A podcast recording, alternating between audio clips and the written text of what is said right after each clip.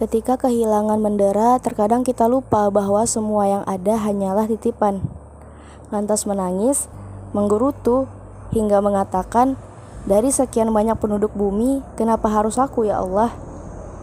Merasa paling menderita, merana, padahal di luar sana, cobaan orang yang tak dikenal lebih luar biasa.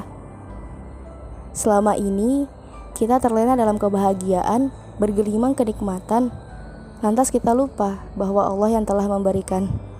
Kini, saat Allah memberi sedikit teguran melalui cobaan, kita malah menyalahkan keadaan. Dalam hadis qudsi yang diriwayatkan oleh Tabrani, Allah berfirman, "Pergilah kepada hambaku, lalu timpakanlah berbagai ujian kepadanya, karena aku ingin mendengar intihannya."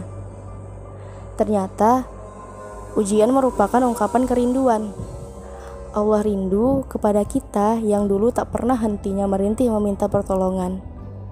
Ternyata Allah rindu dengan doa-doa kita yang dulu tak pernah alfa melangit. Ternyata Allah rindu dengan curahan hati kita. Tak mengapa hanya sekedar keluhan, Allah akan selalu setia mendengarkan. Karena hanya dengan begini, kita akan ingat.